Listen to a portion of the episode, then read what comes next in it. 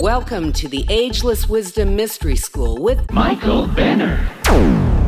Hello, and welcome to the Ageless Wisdom Mystery School. I'm your host, Michael Benner. Thanks for being with us as we record an episode in the midst of a pandemic. Currently, as we record this, it's mid March of 2020, and anxiety is high around the world.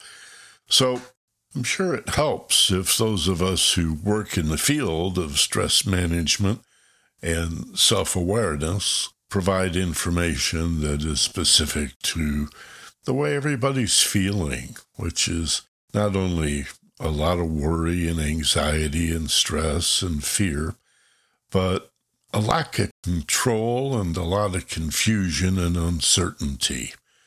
And I think that pretty much sums it up. So, the podcasts that we provide to you in the coming weeks are going to have a focus in this area. And little by little, we'll expand back into, as we've always done, programs that go beyond personal development to the implications to our spiritual growth. After all, looking at the upside, the silver lining, or the benefits of adversity is a basic wisdom concept, and we should not overlook that.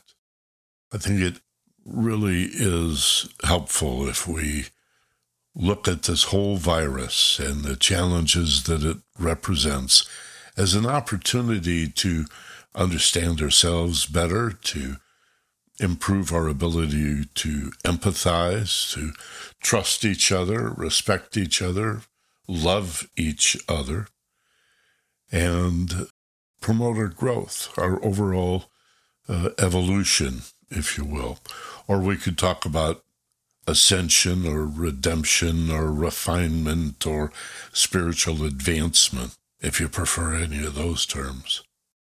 What we have for you in this episode is a another interview of me, this one by a woman named Christine Blosdale, who I worked with in radio for a number of years at KPFK FM in Los Angeles. Christine does a podcast called Out of the Box. It's available on YouTube. It's a video podcast as well. Since the 400 and some podcasts that we've posted here in the Ageless Wisdom Mystery School are solo efforts. I think having available a program every once in a while where I am interviewed by someone else takes us to places that I might not have gone, and in that way brings out information that either I haven't mentioned or expands on information in new ways. So I like doing these, and I won't post every podcast where I'm interviewed by someone else in this stream, but uh, the good ones, the ones I really like, I will. Okay. Remember also, you can always schedule a free, private, one on one session by telephone or Skype with me at my primary website, michaelbenner.com. Michael is spelled the common way, A E L, and Benner is be like boy, E N N E R, michaelbenner.com. Big red button on the splash page with fireworks going off on it. Just click on that and you'll be able to access my online calendar and from the times available, schedule a time that works for you. You'll get an email confirmation, a reminder the day before. And again, no charge whatsoever, and really no obligation to book anything after that. Why don't you just check it out, especially if you're dealing with anxiety that's been difficult for you to control in these these scary times. So here's Christine Blosdale's Out of the Box, featuring an interview with me about the nature of fear, my book, Fearless Intelligence, stress, anxiety, and worry. Sure, you'll enjoy it. Thanks very much for being with us and be safe. Wash your hands. Hello, everyone. Welcome back to Out of the Box with Christine. I am your host, Christine Blosdale, and thank you for joining us today. The timing couldn't be better about the subject, and my guest. Oh my goodness, I feel like it's a reunion of soul, a soul family reunion. Uh, my guest is Michael Benner, and he's best known for his popular talk radio programs in Los Angeles.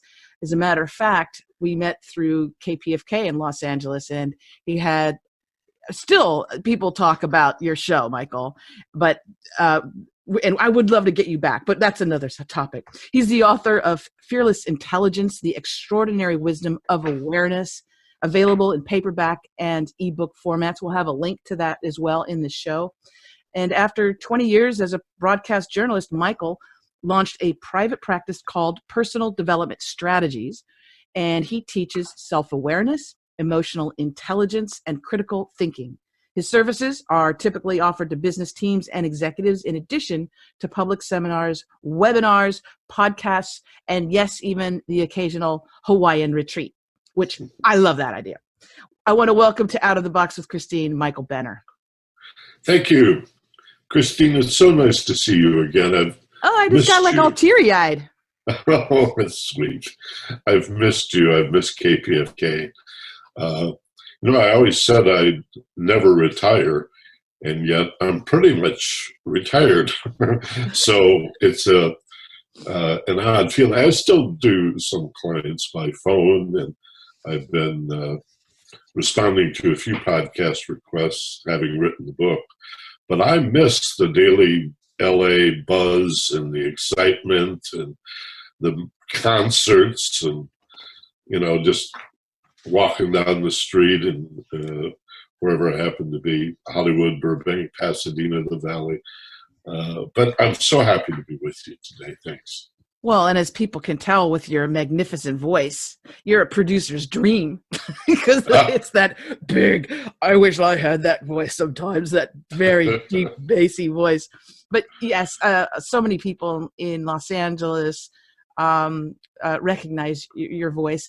And and most of all your heart. And when you uh, when you talk to people and i know with your clients now you come from this beautiful space that I, I know personally is your it's your passion to help people uh, who are struggling. Us human beings we put a lot of boy we really complicate things sometimes and we're struggling so much with just the day to day so on behalf of everybody that you've helped over the years and inspired, I want to thank you so much.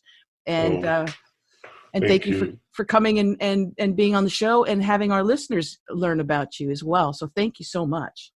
Yeah, well, thank you. You know, um, it really is a privilege, I think, to be able to help other people. Uh, sometimes we cannot. There are friends or family members uh, associates, uh, even some of my clients. I'm limited in what I'm able to do uh, for a variety of complex reasons. But I, I, I don't. I can't think of anything more rewarding than helping someone feel less fear, to feel safer, uh, more secure, uh, to be enough, to consider that if you look at the beauty of nature, for example, Christine, nobody could find an ugly flower. right. or a misshapen tree. I mean, the, the the craziest trees, the ones that are sort of asymmetrical or maybe burned up one side, those are the ones the photographers are looking for, right? That's where beauty is found in the unusual. And animals and even insects, which some people may find a little creepy sometimes. They're all beautiful. They're remarkably beautiful. And we understand how the ecology works, the interreliance of these critters and, and the plants and uh, the elements. And so, why would we separate ourselves from that? And say, yeah, but I'm not good enough. I'm not beautiful. I don't really have anything to offer. And that root fear, addressing that and finding the answers to that is what caused me to write the book. after years of radio and never even thinking about writing a book, I decided it's time to write Fearless Intelligence. Well, and and it's at, at a time when the world really, really needs it.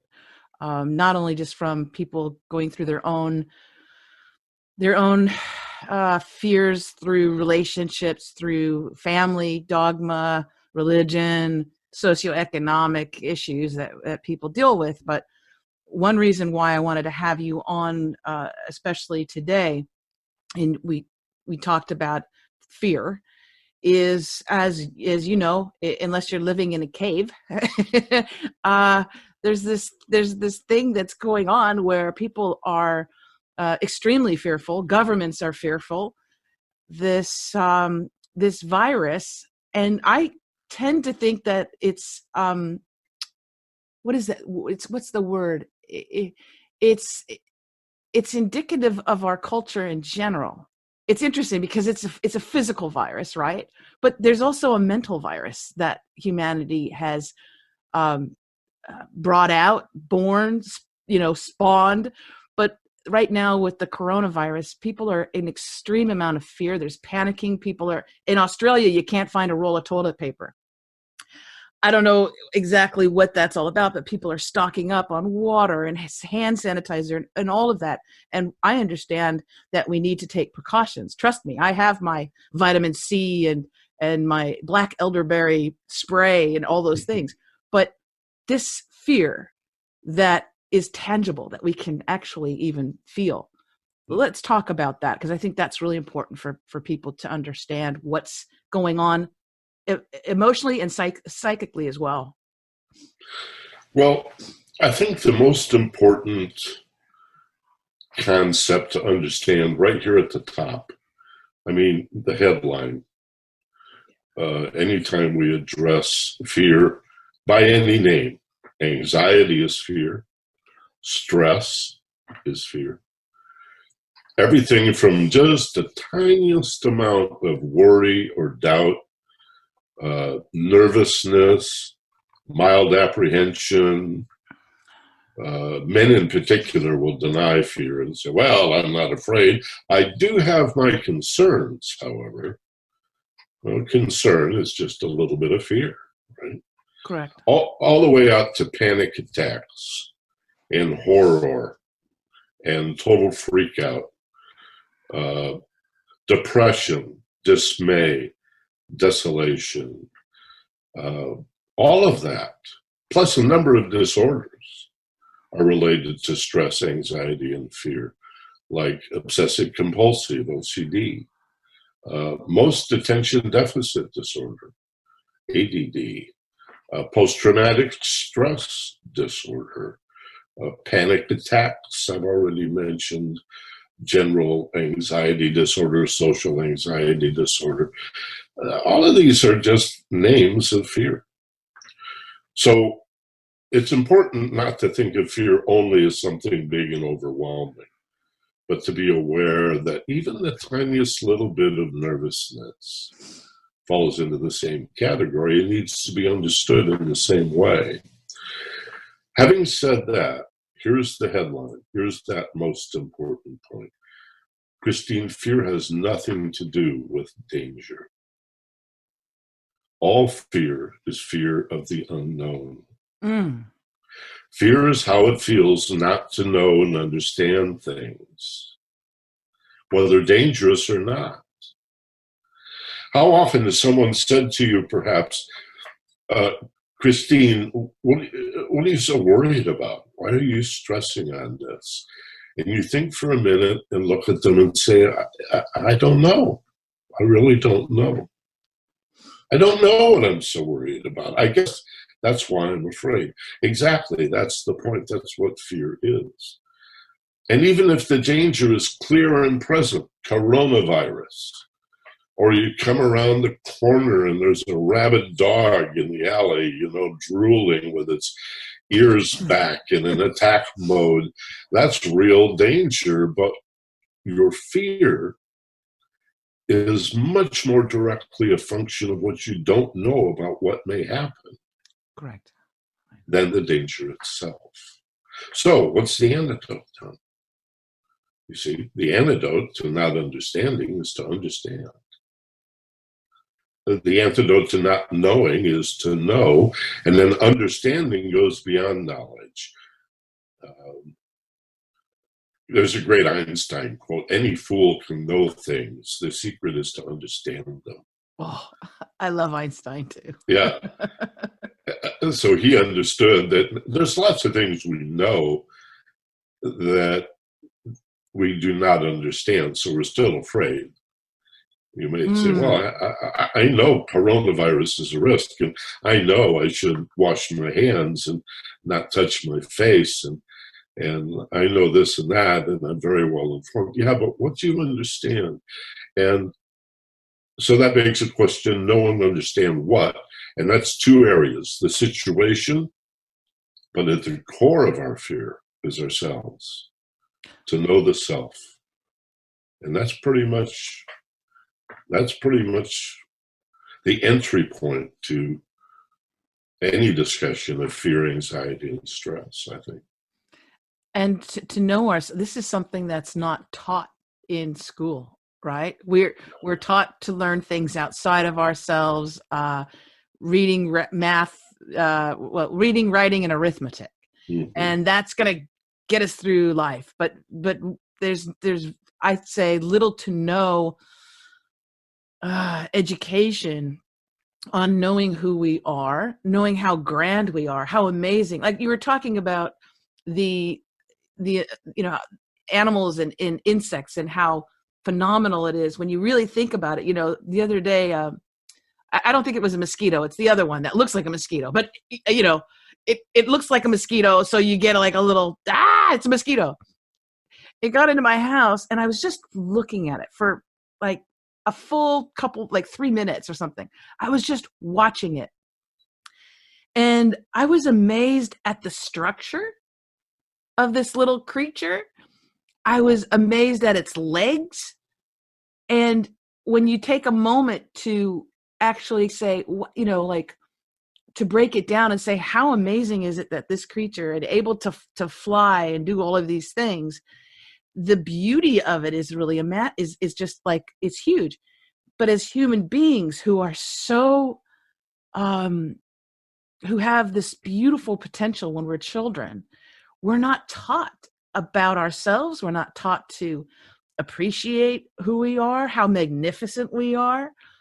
Um so of course we doubt ourselves and our ability to survive you know a bad relationship a breakup a divorce uh, the flu you know we doubt ourselves at every turn. And this is something that i love about the work that you do that there is an intelligence too within us we just need to be able to tap into that kind of get through all the all the muck and all that stuff that's that's taking our attention away from it. Yeah, indeed, the muck, the the monkey mind, the, the monkey. doubting Thomas in your head, the the voice that's always criticizing you and tearing you down.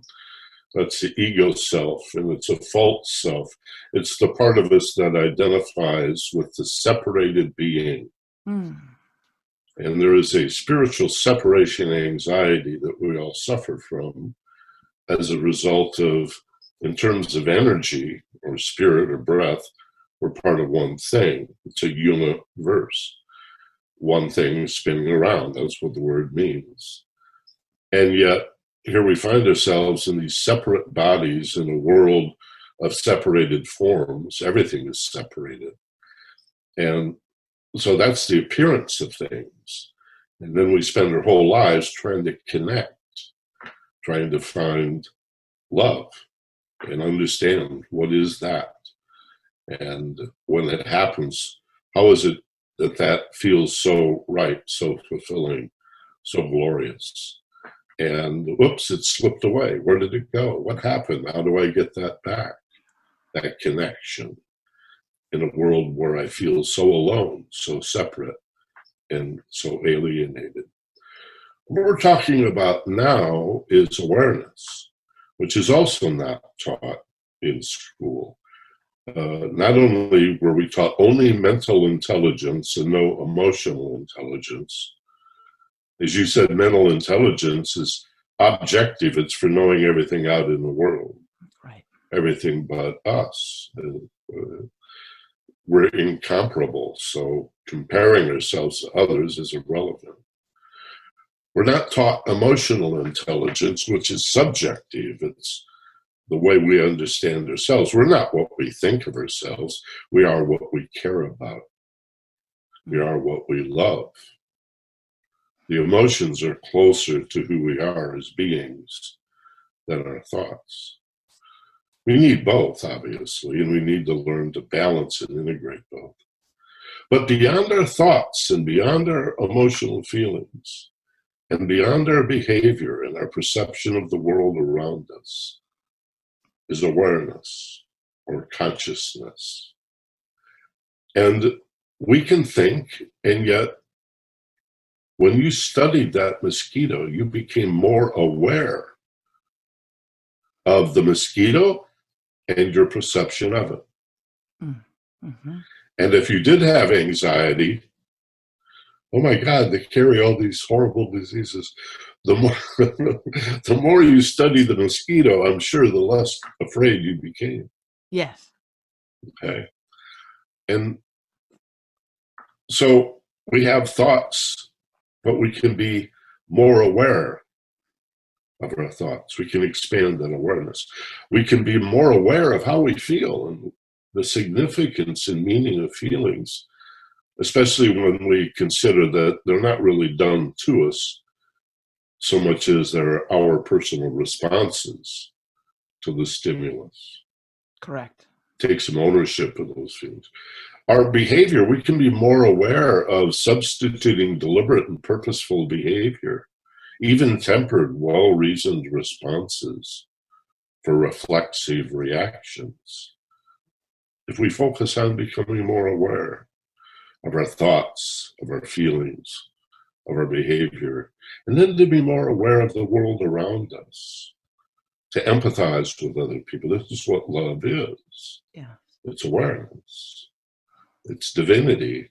It's it's the ultimate antidote to fear. yes, it is. Yeah. And the separation that uh that you that you talk about I mean, since since time began, that separation has, you know, created wars and racism and sexism and all of those things, uh, separating ourselves.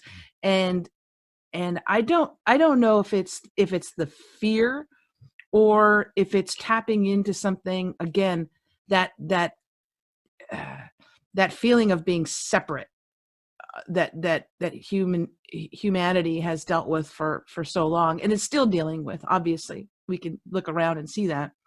But that idea of the other the you know um you can just you see it in the way that people you know uh talk talk about other cultures um you know with the coronavirus right now there's there's a, a huge uptick in in violence against asian people yeah, I heard somebody ask uh, one of these radio doctors the other day, can I get the coronavirus from eating Chinese food? Um, it's crazy. It's not even rational. Uh, you know, uh, uh, this burden of becoming more aware, better said, perhaps the opportunity to expand our awareness and develop higher consciousness really only comes about as we become civilized. Because the fear of the other comes not only from the appearance of separation, but from the survival instincts at the base of the brain. Ah. right? yes. There is push somebody push somebody in front of that train before it hits you. right. right. Well, you know, uh, my wife tells a fascinating story. I didn't know until she told me that uh, when the Titanic sank a hundred years ago, uh, there were many people that gave their lives that others might survive.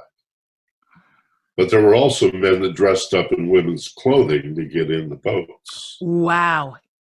And so, you know, uh, if there's a crisis, like I grew up in Michigan, and in the winter where you have a very bad snowstorm, you meet your neighbors, the people you never knew, spring, summer, and fall. Uh, you get together because you're shoveling each other's driveway and pushing the cars out of the snow banks, and everybody comes out to help. People are ultimately good. You know, lie detectors wouldn't work if lying didn't stress us out. That's what they measure. So the body gets stressed and disease, disease is promoted by living a life of lies and deception and falsehood and being out of our integrity. We're basically good, but we have a shadow side, as Jung said. We're capable of doing horrible things, particularly when we're frightened. And when this part of the brain called the amygdala gets triggered. The amygdala is a little cluster of neurons at the base of the brain. The limbic brain, it's really the reptilian brain. Dinosaurs had an amygdala. we share that with dinosaurs and lizards and frogs and uh, not just mammals, primates, but very uh, primitive forms of life. And it's the fight or flight response. So the brain does not have the ability to distinguish imagination from reality. So when we get confused, remember I said fear is what we don't understand not danger. Correct. So when we get confused, the imagination runs wild with these what if scenarios. Mm, yeah. Which the limbic brain says, this must be really happening. Because I can't distinguish nerve impulses, whether they're from my imagination or physical senses. It's all the same to me. I'm in the middle of the brain, you know, or at the base of the brain. So I'm going to react as if it's real. And then it creates a vicious cycle or a loop where you start feeling afraid, and that promotes the feeling. We get confused. Ignorant promotes fear. Fear makes us more ignorant. Ignorance makes us more afraid. And then glub, glub, glub, we just. We go down that that bathtub uh, drain. Yeah. You go in that spiral down, and then yeah. we create more things to be fearful about because we lash yeah. out at people, right? That's exactly and right. It just it's a self fulfilling prophecy. That's exact. I have a graphic in my book, Fearless Intelligence, that shows the vicious cycle of fear, feeding ignorance, feeding fear, feeding ignorance. But here's the good news. I also have right next to it a graphic of peace and love promoting understanding, which promotes more peace and love and more understanding and more love and more understanding, which is an upward spiral that lifts us. Yes. Right? And elevates us to that expanded consciousness or higher awareness. Makes us smarter, fearless intelligence. We have an elevated perspective. You know, if you want to get the lay of the land, you got to climb the hill and look around. You can, you, you can, you know, broader horizons. You can see farther, and so it is with awareness. Uh, we can do that in our worldly affairs, understanding the best way to respond to the coronavirus or the flu, or poverty, or I had a call yesterday from a guy that has two jobs and he's losing them both this week. Ooh. He's terrified. Of course. He's a man in his early 60s. And uh, all his responsibilities and yada yada. We all know that feeling. Millions and millions of Americans are living paycheck to paycheck. You lose a paycheck, you start freaking out. What's the danger there? Well, I, I don't know. I mean, we could say, well, ultimately, the, the real danger in all of this is that we die, or we end up homeless, Or again, the imagination can spin all of these incredible stories. And yet, the imagination can also be used to help us understand a better way of looking at things, that bigger picture, and recognize that life is about 10% what's done to us and about 90% how we look at it and respond. And so it's easy to criticize people like us who are optimistic and emphasize the importance of positive thinking and being goal oriented and holding yourself open to miraculous opportunities and circumstances. We're very vulnerable in terms of being mocked and made fun of. But uh, remember interviewing Timothy Leary once, many, many years ago on the radio, and I said, at the end of about a 10 minute segment, I said, So, Timothy, you're, you're an optimist then? And he looked at me like I was from Mars. And he said, Well, of course, what choice do I have? and I always remembered that. It's like, uh, are you going to be Debbie Downer or are you going to? I mean, we need to be realistic, I guess, is what I'm saying. Yes. Be realistic about the world because, again, knowledge and understanding is the antidote to fear. So we have to face our fear. This is not blue sky, deny it, ignore it, repress it. Face it, embrace it. It's a shadow, it's a nightmare. Move into it. You are the light that illumines the shadows of fear and ignorance and just move directly at it, through it. And so in psychology, there's a saying the only way out is through. Well, and even just relating it to the the current situation with coronavirus and the physical body and and all of that. I spoke recently to a very enlightened physician uh, he practices Western medicine, but he blends it with Eastern philosophy.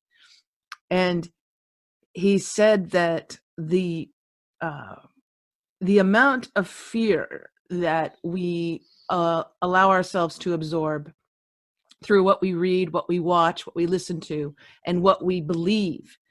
He said that that the hyping up and the fear also has a, a, definite impact on our physical health and it lowers our immune system. Mm-hmm. Whereas at this time, instead of encouraging people to stock up on masks and hand sanitizer and all those things, if you were to tell people to tap into those things that make them uh, that make them feel wonderful, that make them feel strong, and and if it's just spending time with your family and telling them that you love them.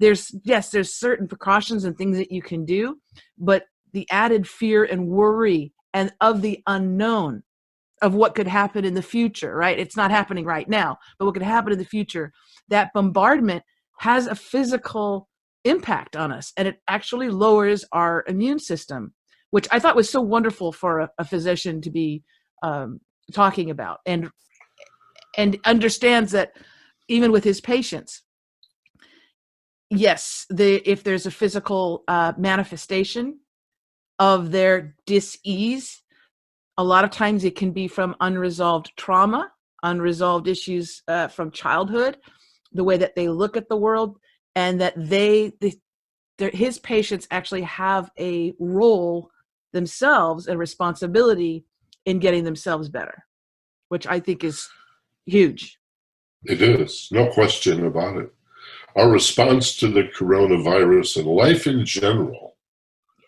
Yeah. I mean, coronavirus is a symptom of being alive. I mean, there's still the flu.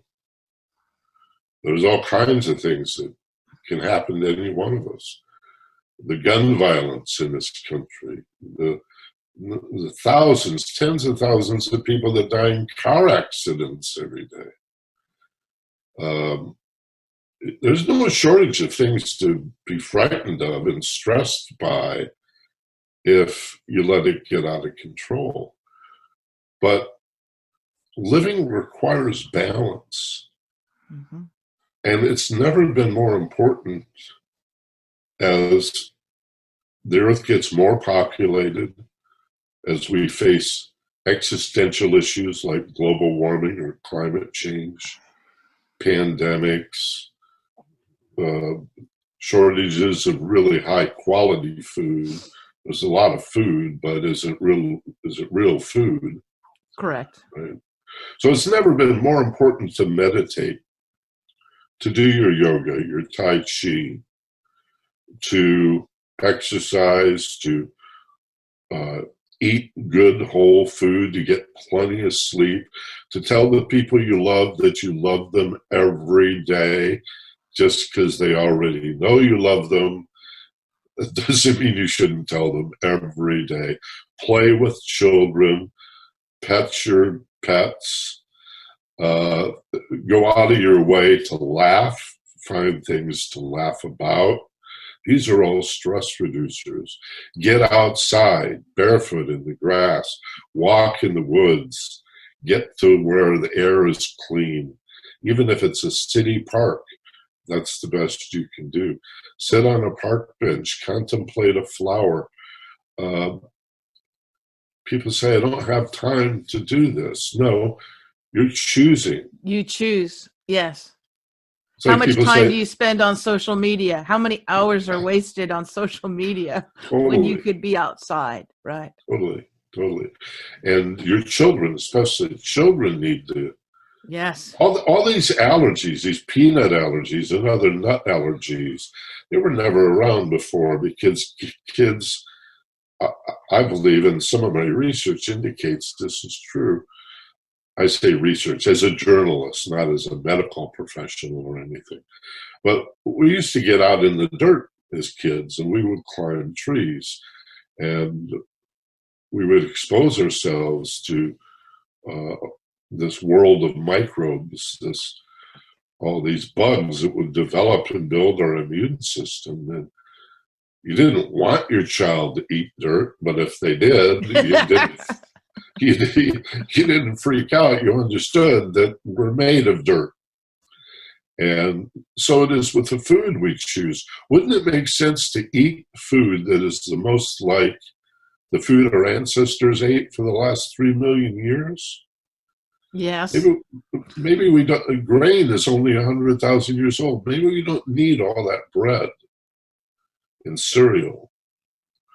And uh, you know, protein sources are a challenge, but look what's available increasingly with the meat substitutes. And so, besides concern about animal farming and cruelty to animals and the impact on the environment that uh, factory farms have, there's also your own health.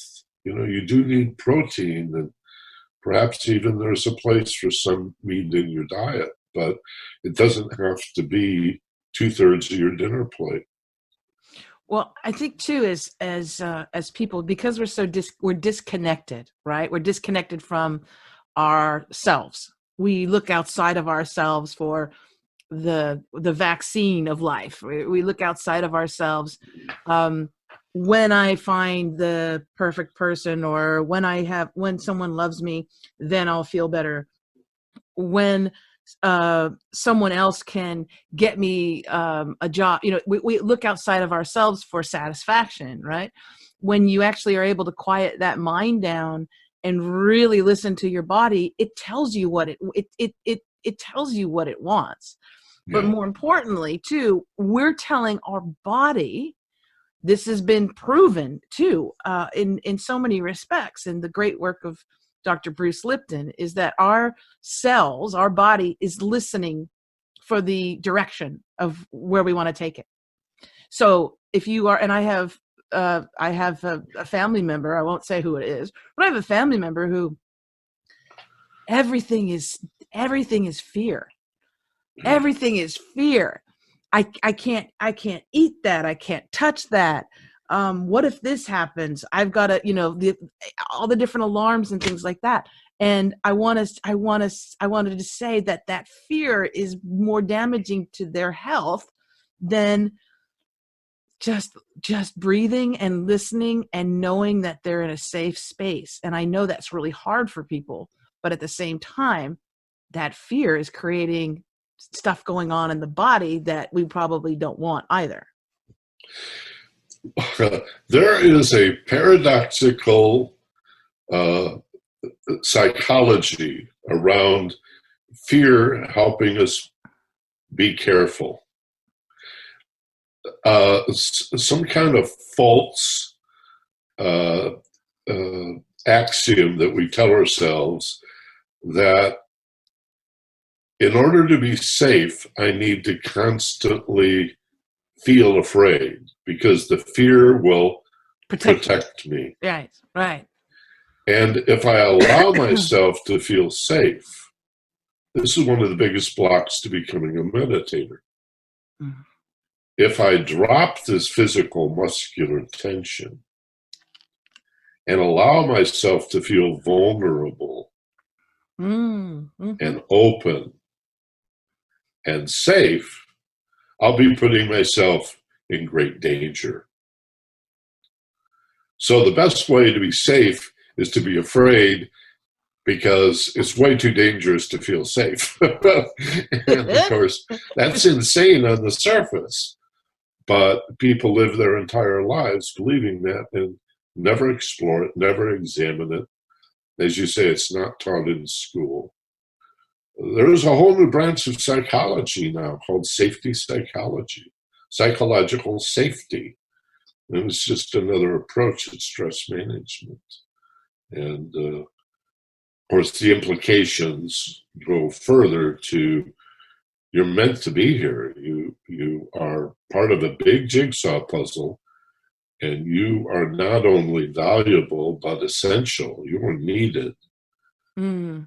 You know those one thousand piece jigsaw puzzles your grandmother may have put together on yeah. rainy days.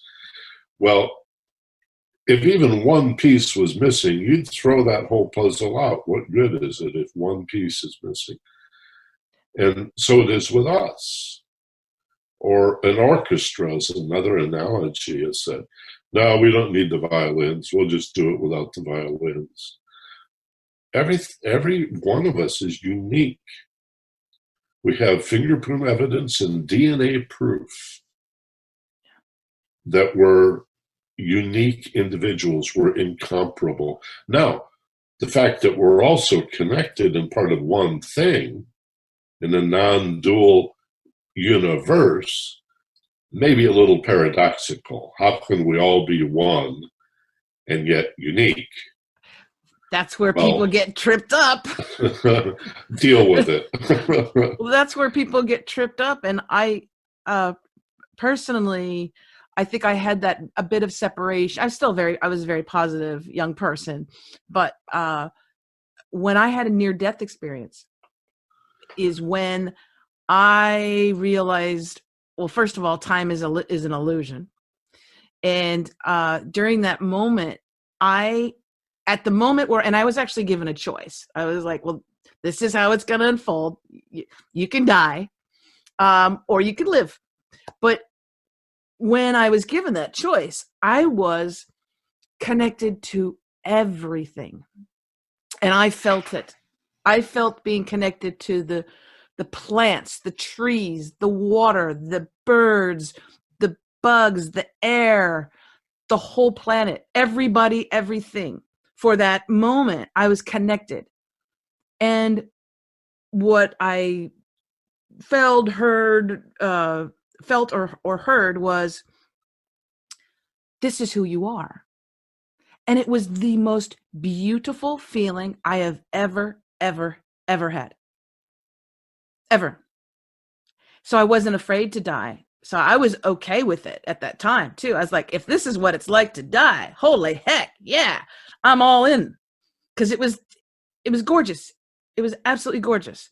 And then of course it this this situation, it showed me what, what the ramifications of my death were. Because it, it's like, okay, well, there's always a reaction and there's a chain reaction too of you not being here and it showed me that and i was like oh no at the time my mother would have it just would have broken her heart and I said, "No, I can't do that." Damn it. but it was the most beautiful. It was. It was the most beautiful feeling in the world. And after that experience, what I found is that my fear of death. Not that I'm. I don't. I don't go racing 150 miles an hour, and I don't drink and you know shoot up and do all those crazy things. But my the fear of death that that we have as that lizard brain that's like that flight or flight that was gone because I saw how beautiful it was. I'm wondering, do you, had have you ever had like a near death experience or spoke to someone who who has? Yeah, um, I was riding my motorcycle on uh, the five freeway up by Lake Castaic, north of Los Angeles, and uh, the rear wheel locked up. Was a shaft drive motorcycle, and at 80 miles an hour, I went into a skid, Ooh. and the front wheel went left, right, left, and suddenly I was Rocket Man flying through the air. I mean, literally aware that you're flying through the air. You're gonna land, and it's not gonna be good. That's right. And a voice in my head said, a silent voice whispered, You've bought the farm. Isn't that odd? you bought the farm? Bought the farm. Oh Jesus! It's like an old saying about being dead and buried in the ground. I don't know where it came from, the deep recesses of my memory. And so I accepted death, in other words, because I knew if the fall didn't kill me, the trucks would. There's three lanes of trucks up there, all highballing down that hill. The soul pulled me out. I have no memory of hitting, skidding, rolling, according to the truck drivers, jumping up and running off the freeway. wow. Unconscious bodies don't jump up and run. So I must have been conscious, but I have no memory of it. My awareness was gone. It's just a black hole. Now, I'm a hypnotherapist. I could pull that out, but why would I want to? Yeah. You know? So the first thing I remember is stepping across the line that separates the right handmost lane from the shoulder of the road, thinking, my God, I made it. I'm still alive. And uh, yeah, I got pretty beat up. Nothing broken, just a lot of road rash and bruise. And apparently, I stayed with the bike quite a while. So I may have only been going 40 or 50 when I hit the pavement. And it was cold. I had heavy gloves, big army jacket, helmet, of course, cracked the helmet. And uh, the next day, I did a meditation. And I said, This has to have happened for a reason. What's the reason? And in the silence in my head, I heard a voice say, Life is a gift. Mm. And that's, that's all it said. Well, I thought about it for a couple of more days and thought, that's not, there's got to be more than that.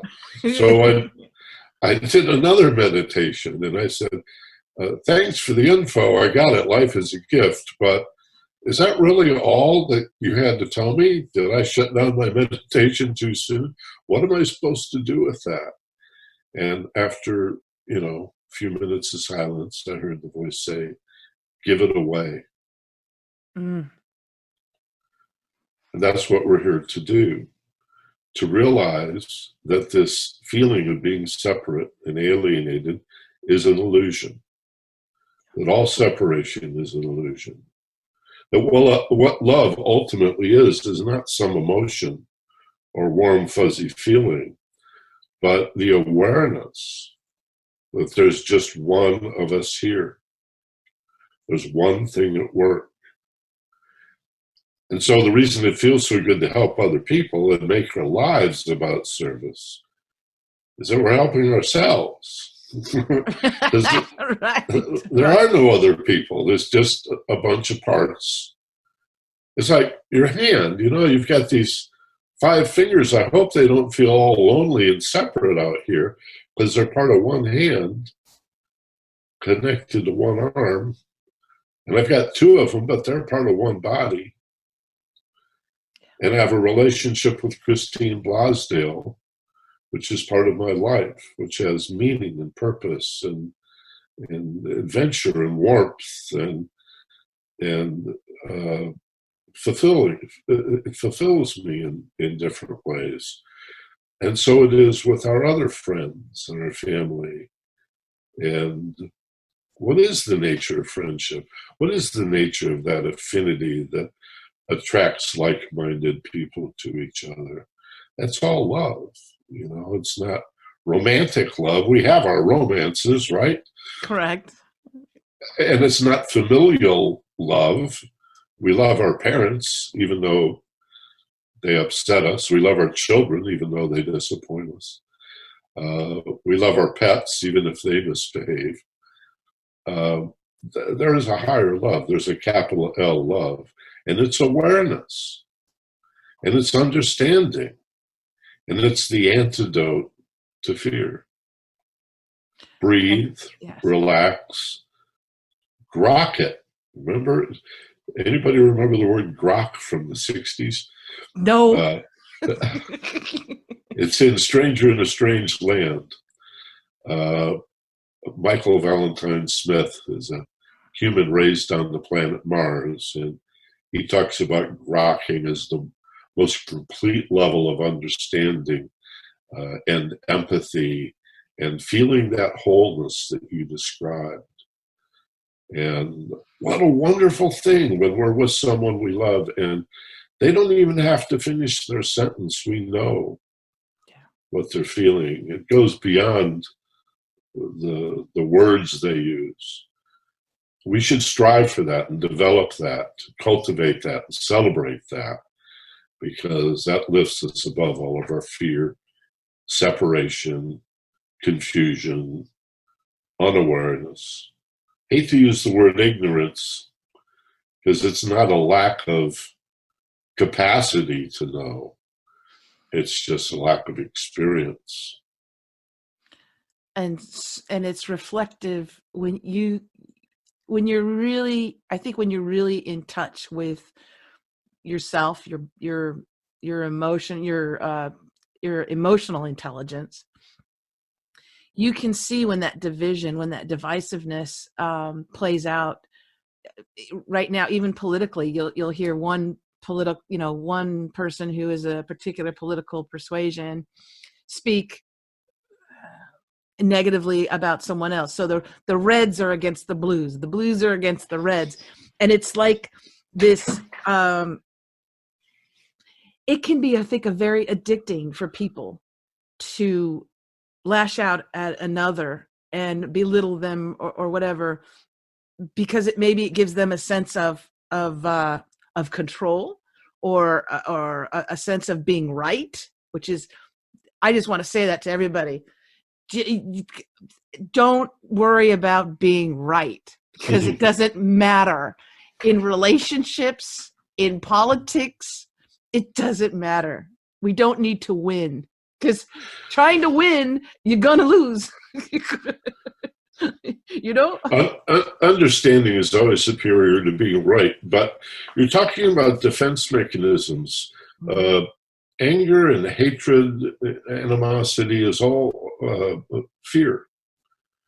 Um, when people hate the, another person, or they're angry at another person, they're afraid. Uh, anger is the king of negative emotions. That's the easiest place to begin. If what do we do when we're angry? We tend to yell.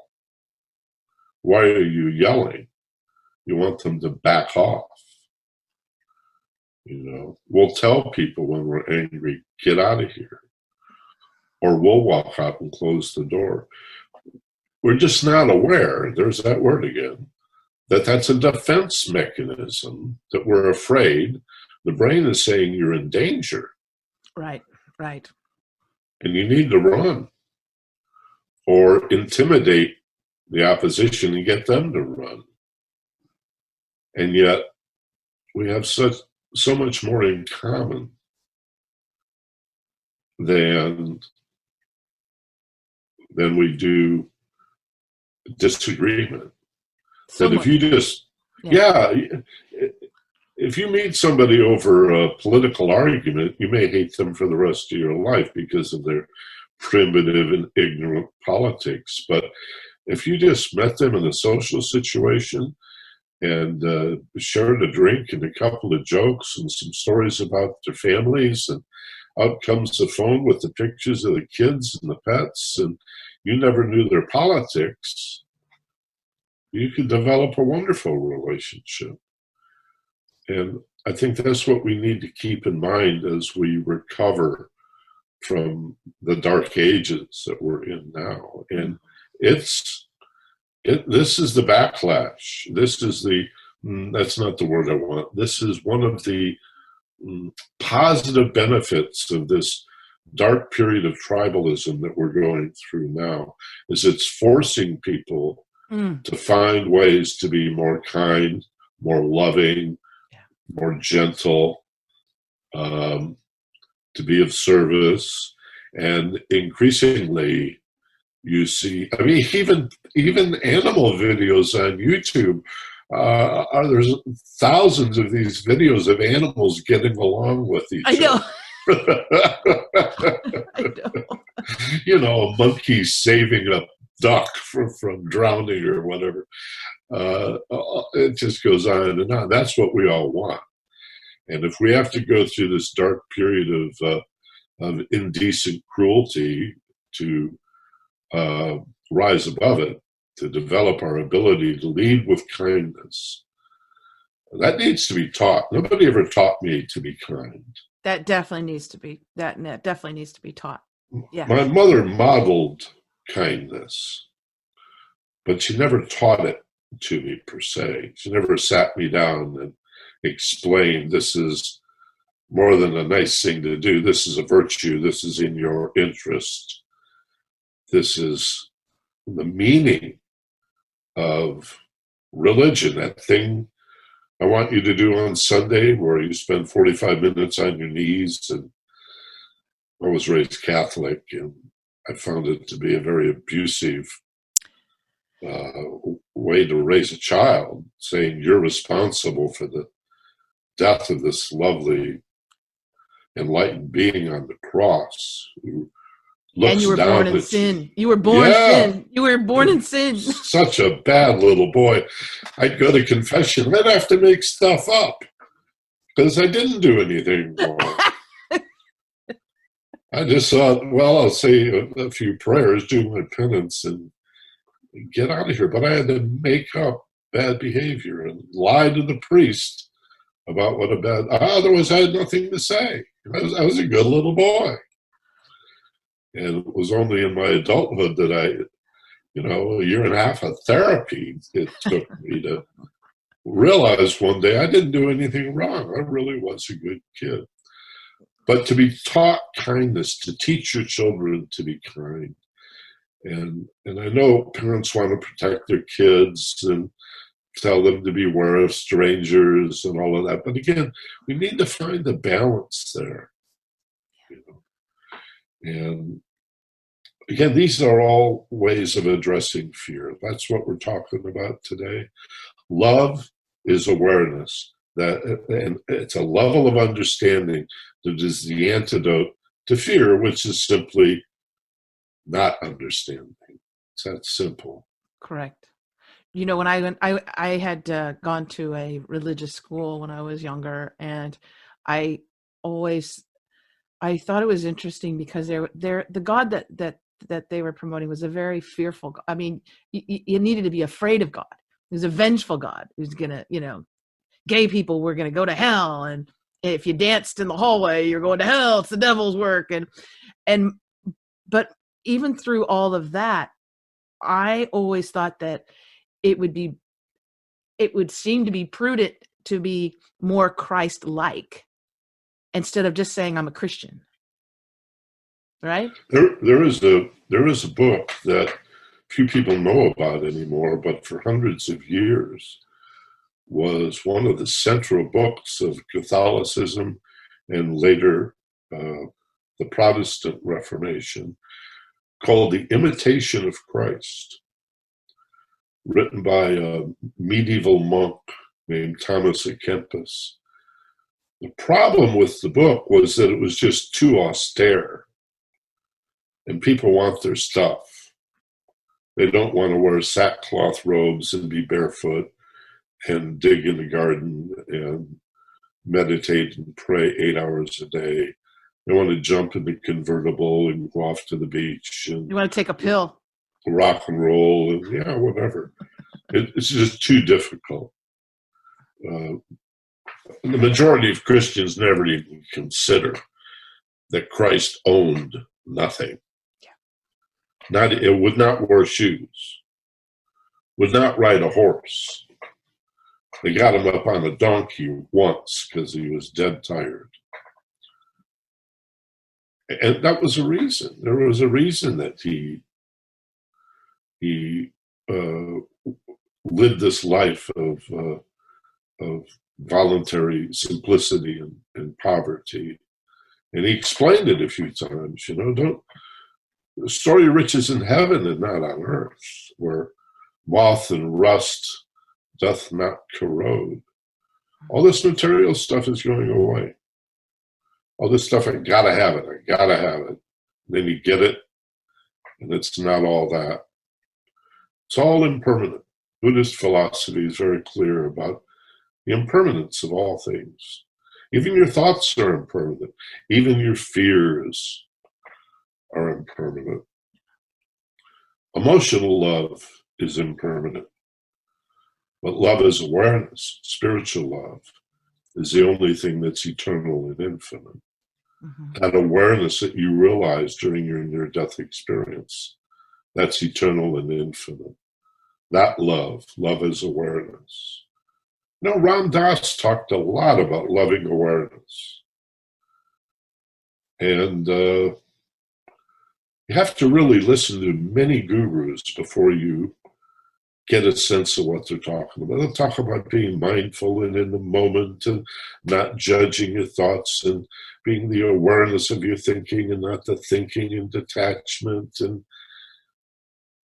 it's not an easy thing to talk about love as awareness, but we have to if we're going to be more loving and wake up, be more aware, be hip to the trick, and not get sucked into the mere appearance of things. These where everything is separate, you know, and you're always getting and reaching out and grabbing.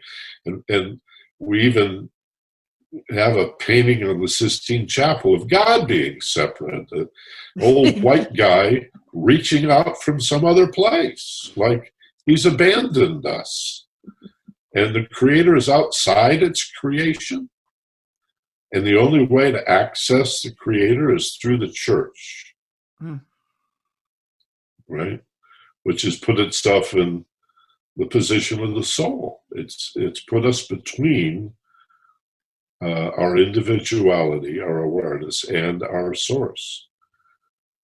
Uh, there's a great old Greek saying. Uh, I forget the, which ancient Greek philosopher said it, but he said, "If horses had gods, they would look like horses." yeah, Right? right, right. That's idolatry. Our God Visual. looks like our God looks like a buff Santa. Yeah, this old white guy, and and Jesus too. You know, white Jesus. What are the chances of white Jesus with blue eyes? And yet, this is all idolatry. We're talking about a universal presence and awareness, a vibrance, a vitality, an essence that feels like love, that is loving and kind and gentle and peaceful, and is the antidote to fear. So, fear is like this fear and all the difficulty that we have in life is just a way of prodding us to figure this stuff out. I like that. I like that approach, Michael Benner. I Yeah, do. really I like that. Not to fear the fear at all either. No, in fact, the old alchemists, uh, the, the one of the stages of enlightenment in ancient mysticism is purgation. And purgation leads to illumination, and purgation is the alchemical understanding that if you have a rock with gold in it, gold ore, you have to put it in an athanor and turn up the heat hmm the fires of adversity burn off the dross or the impurities until only the gold remains. And so these mystics said, well, that must be why we suffer so much in life. That the adversity, the difficulty, you know, that people you love die. There's sickness and aging and death and everything we love we lose living or not living that car that you know 57 chevy uh, eventually there's not enough jc whitney parts to keep that thing on the road. Sooner or later it's going into the trash heap. Every building every skyscraper eventually will be razed to the ground. Nothing lasts that's material. And so again put the emphasis on what matters, being loving kindness and. And uh, helping people be unafraid. Share. See, that's the, the great thing about climbing mountains. As you get better at climbing mountains, you can be the mountain climbing leader. You, you become the mountain guide. So as you transcend your fear and become fearless, you, you you have the ability to help other people be less afraid. You And can take their fear. and that's what that's what you do so well and that's what um i'm hoping this podcast does Well, well. I hope so too. Thank Yeah. you. I I don't know how well I do it, but I, I, I, I, I don't feel that I have a choice anymore. It's just it just comes out of you I'm the baby boomer generation. I'm in my early 70s. I was born right after the war. I was right there in the 60s revolution. You know, I ate the LSD. I, I turned on, tuned in, and dropped out and became a journalist looking for the truth. And when I realized quite soon that news was not the truth I was looking for, I turned to the scientists and the philosophers. And quantum physics and mysticism has truth in it. Yeah. Quantum physics and mysticism both define a non dual universe. Uh, uh, a, a, a universe that is unified, that is whole and complete, and where the appearance of diversity and separation is real enough in a relative sense and necessary for the whole to be strong and purposeful. We see it in ecology. The strength of a of an ecosystem comes from a diversity of species and a diversity of individuals within a given species. oh that's a great analogy actually Yeah. that's a that is a perfect analogy you can't have one without the other Right. That inner reliance and Yeah, interdependence is where unity comes from. See? So there's a great trinity diversity, harmony, unity. Right. And they're not contradictions, they're all part of one truth. Unity and diversity are both, they're not opposites. Well, they're polarities. Right. Like the North Pole doesn't fight the South Pole. They're throughout the magnetic field, they're blended. They're a little of both. So it is with gender. That's why we're figuring out the fluidity of gender now, because we thought they were opposites. They're not opposite at all. Everybody's like 60, 40, 90, 10. you we know? all we all have we actually can tap into our masculine our divine masculine energy and our divine feminine energy and Yep. they both are equally needed and required to get absolutely through is. this school called life michael benner i could go on and on and on and i I want to have you back on if that's okay. I'd love to have you back on the show. Why don't you tell our listeners and our viewers how they can get in touch with you? Obviously, they can get the book uh, Fearless Intelligence. And the full title is Fearless Intelligence The Extraordinary Wisdom of Awareness. I'll have a link in the show notes for that. But is there any other way that they can get in touch with you? Well, there is a website. There is a website at fearlessintelligence.com where they can see a blurb and a bio and uh, get a better understanding of it. You know, if you go to Amazon and look up the book, there's that look inside feature on Amazon. Yeah, yeah.